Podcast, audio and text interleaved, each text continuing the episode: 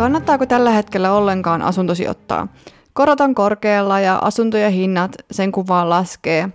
Mutta se, mikä mua tavallaan pitää vielä tässä pelissä mukana, on se, että kun mä mietin esimerkiksi Suomea sata vuotta sitten ja mitä tahansa muutakin maata, jos mietitään vaikka Helsinkiä, että Helsinkinhän muutti koko ajan uusia ihmisiä, ja mulla ei ole tästä faktatietoa, mutta voisin olla aika varma, että kaikki eivät kyllä omistaneet omaa asuntoonsa Helsingissä, kuten ei vieläkään. Eli vuokranantajia on tarvittu aina. Tuolla maaseudulla varmaan olikin tavallisempaa, että omistettiin se oma maatila ja oma talo, mutta kaupungeissa ja varsinkin nyt mitä enemmän ihmisiä on tullut kaupunkeihin, niin kaikilla ei yksinkertaisesti ole varaa tai halua asua omistusasunnossa. Viimeisen sadan vuoden aikana on tapahtunut todella paljon ylämäkiä ja todella paljon alamäkiä. Samalla lailla kuin tällä hetkellä ylämäkeä ja alamäkeä on ihan lähivuosinakin tapahtunut. Ne asuntojen hinnat, mitä oli silloin sata vuotta sitten Helsingissä, niin ne on aika taatusti noussut siitä, ties kuinka monta sataa prosenttia. Mä en ole kuullut, että missään kaupungissa, jossa on vaan muuttovoittoa, eli ihmiset muuttaa sinne, asuntojen hinnat olisi laskenut pitkäksi aikaa ja ei olisi enää sieltä noussut sitten ylös. Vaikka meidän aikajänne olisi 50 vuotta, 20 vuotta, 15 vuotta, niin me huomataan, että pitkällä aikavälillä asuntojen hinnat on aina mennyt ylöspäin.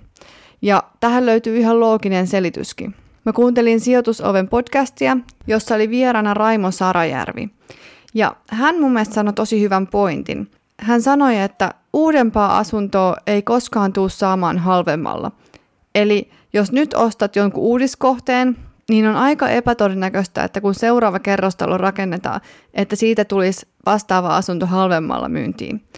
Ja tämä johtuu ihan siitä, että työn hinta ei mene alemmas. Eli aina kun rakennetaan uusi kerrostalo, niin ei makseta vähempää niille työntekijöille, jotka sen rakentaa. Materiaalikustannukset usein ei mene alaspäin, vaan nekin nousee. Eli tähän on ihan loogisia selityksiä, minkä takia tämänhetkistä uudiskohdetta ei saa halvemmalla enää seuraavana vuonna, kun se rakennetaan uudestaan. Nythän tietenkin on erikoistilanne, kun monet rakennuttajat on jo mennyt konkurssiin ja monilla on tosi vaikeaa, eli he voi myydä heidän olemassa olevia asuntoja ehkä alennuksella, mutta jos he rakentaa uuden, niin kustannukset on enemmän kuin mitä jos he rakentaisi vuosi sitten. Eli tämä aika on tosi haasteellista, mutta jos tämän ajan pystyy vaan kestämään ja pystyy maksamaan ne korkeat korot, niin on todennäköistä, että se nousukausi sieltä vielä kyllä joskus tulee, koska niin on käynyt joka ikinen kerta muuttovoittoisissa kaupungeissa, kunhan vain aikaväli on tarpeeksi pitkä.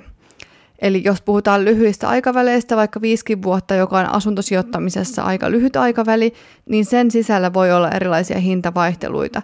Mutta pitkällä tähtäimellä asuntojen hinnat on aina noussut. Joten ihan pelkästään sen takia mun mielestä on järkeä asuntosijoittaa viisi vuotta sitten tänä päivänä ja viiden vuoden päästä.